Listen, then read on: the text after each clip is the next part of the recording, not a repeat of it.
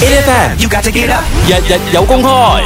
有公開。我其实我最近我朋友的爸爸也刚走，其实看到这件事情上面，我也常常我们讲，现在这些大环境，尤其是 COVID 的时间，其实是一个最痛苦的时候，对，因为他父亲也是因为 COVID 走，然后就最后一面也见不上，然后所有的那些安排都是很仓促，常常都是觉得在这样子的这个环境里面，大家的那个。思想方面，大家会觉得，哎，你在悲痛之余，你还是要必须要担心你处理后面的和等等的事情。所以，为什么我觉得像有人可以理解你的需要和你的心情，然后去帮你做很多的安排，这件事情，我觉得是其实是一个福文。像刚才 Royce 提到说，在这一段期间哦，可能大家都会走得很仓促的感觉。我相信这段期间，可能议员也是处理很多的这样子的案子哦。那走得仓促，要怎么样又不留遗憾呢？其实是很难，它甚至也很考验我们怎么去看待我们自己的行业。因为当你把仪式全部都拿开了，我们信奉了这么几十年、几十几代人的这一些仪式，这些对丧礼的这一些啊安排。到现在的把安全放在第一位的时候，什么东西都要撇开，那我们还剩下什么？嗯啊，我们还剩下什么？这个我觉得是我最近非常深的一个体悟。我们只是一个搬运工人吗？我们只是一个把尸体送去火化的人吗？所以我一直在检视自己这个这个情况的时候，我发现我更需要认识这个包在两层丝带里面的人，就是我不能够就是哦安排哦接到一个电话，然后我过去，然后我就把它搬，然后送去火化，然后拜拜。其实你可以这样子做，但是我我觉得这样子做，我就会很怀疑我自己的身份了。那你就叫一个搬垃圾的人就搬就好了。所以我就趁有很有限的时间，至少我要知道名字，哦，我知道名字，然后他出生什么时候出生，然后什么时候过世，然后我我可以代替家属，当他不能够在现场的时候，我代替他们跟这个这个家人说对不起。哦我会报上名字，然后跟他说对不起，对不起什么呢？对不起，因为家人在这个疫情的情况底下，他不能够好好帮你安排。因为我自己是比较偏佛教的啦，嗯，所以我就在在这过程里面，我很注重就是说我希望他可以放下他的身体，因为他是很不舒服的。你想想，他过世，然后他就被包着，然后就被送送去太平间，然后因为要等火化场的关系，他可能在冰箱睡了两三天。所以，当你如果你相信一个人的身体他是还有意识的话，他的身体是那一刻是很不舒服，嗯，所以我就必须去一直安慰。所以这个过程里面，我发现。当我这样子做的时候，我至少我还觉得还有一点安慰，就是我还对得起我身为一个礼仪师。我当然我在做的时候，我还可以把人性放在这这个很没有人性的一个过程里面。一开头我们其实已经在私底下，你在在聊，你生意好，我们也不能恭喜你。是，真的很不。我们我 们现在想要了解一下，就是疫情的期间，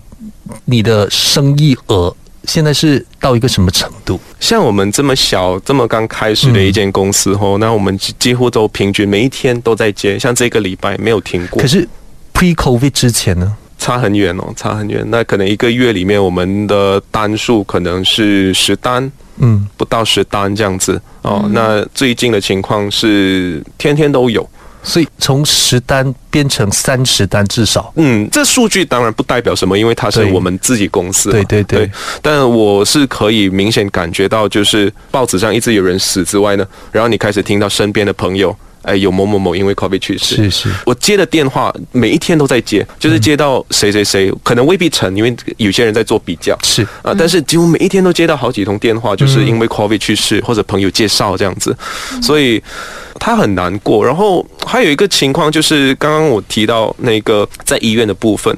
在医院的部分，我们仅有的一个可以跟往生者见面哈，就是家人去认领的时候，啊，为了确保没有领错嘛，嗯，所以不同的医院有不同的设置，有一些就是一个玻璃窗，然后你就在玻璃窗外面看在里面。那有一些没有这种设备，可能你要走进去，然后把丝带打开望一望。这个东西很难过是什么呢？就是有好几次，当我们打开的时候，它是非常的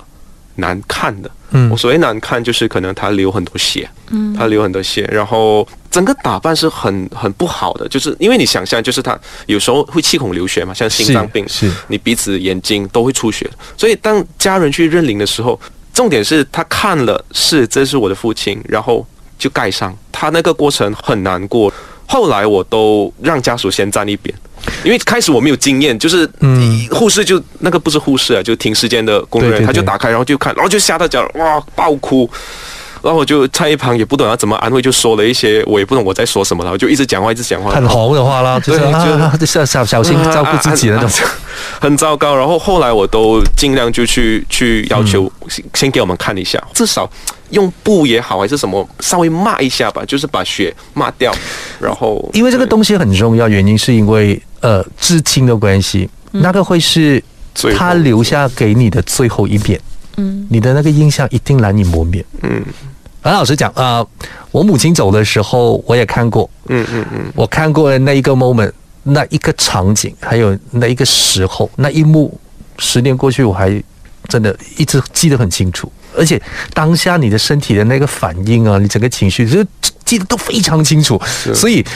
我觉得这个事情是有必要要去做。是因为好像殡葬业我们很重要的一个工作，其实我们就是为这一个不能够再为自己打理的人去打理他的身体，我们就帮他去冲凉啊，然后化妆嘛。可是这个东西现在不能做，他就是最后一个情况，就是留在那一边了。我其实我本来想要下一个问题，我就要问一下你在这个行业当中，你要怎么让你的身边的人，包括你家人还是你女朋友之类的，嗯去好好的接受你的工作职业。可是我觉得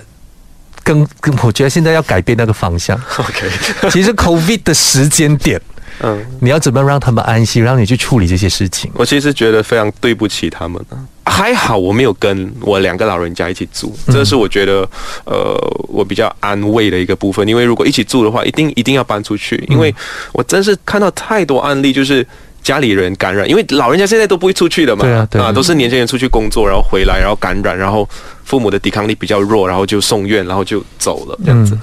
那我就跟我跟女我女朋友一起住这样子，那她也非常的不安心。好像那一天我们呃上两个礼拜吧，就有接到一个，然后丧礼结束之后，她就跟我说，她家人有一个 COVID positive，嗯然后我们都算是 close contact。啊，就全部去医院，然后我自己就隔离了。那时候，嗯你就会发现，其实你真的一直在那个很危险的情况的时候，我们就说嘛，这现在就是保护好自己，就保护好家人嘛。可是我可以怎么做呢？我的工作又是这样子，我又不能说我完全停下来，我什么都不要做这样子。真的很需要他的体谅跟他的谅解吧，哦、然后我们就是尽可能就保护自己了，啊、真的不知道还可以做什么了，在在这个部分，疫情期间，其实我觉得大部分的人，绝大部分的人，大家就都感受到那个无奈，那个无力感。嗯，很多时候不是我们想要出去，可是你职责所在，你的环境使然，你除非你真的是要当一个废人，你留在家里，嗯，你要有资格，还有那个条件可以当废人啊，对吧？而且以永丰的这一个工作来说，他真的不只是职责所在，他基本上是这一场疫情当中的前线了。嗯。很多人我觉得都忘记了，其实我们的除了医护人员，对。除了很多的呃医生、护士等等的工作人员之外，很很 sad 的那一个情况就是遗体还是必须要有人处理这件事情，我觉得大家不要忘记。而且他们都是站在真的是很危险的情况底下，还是很完美的把整件事情处理好。我觉得所有的家属，如果真的是在这场疫情当中需要经历这件事情的话，这件事情也是非常感恩有你们。嗯，谢谢。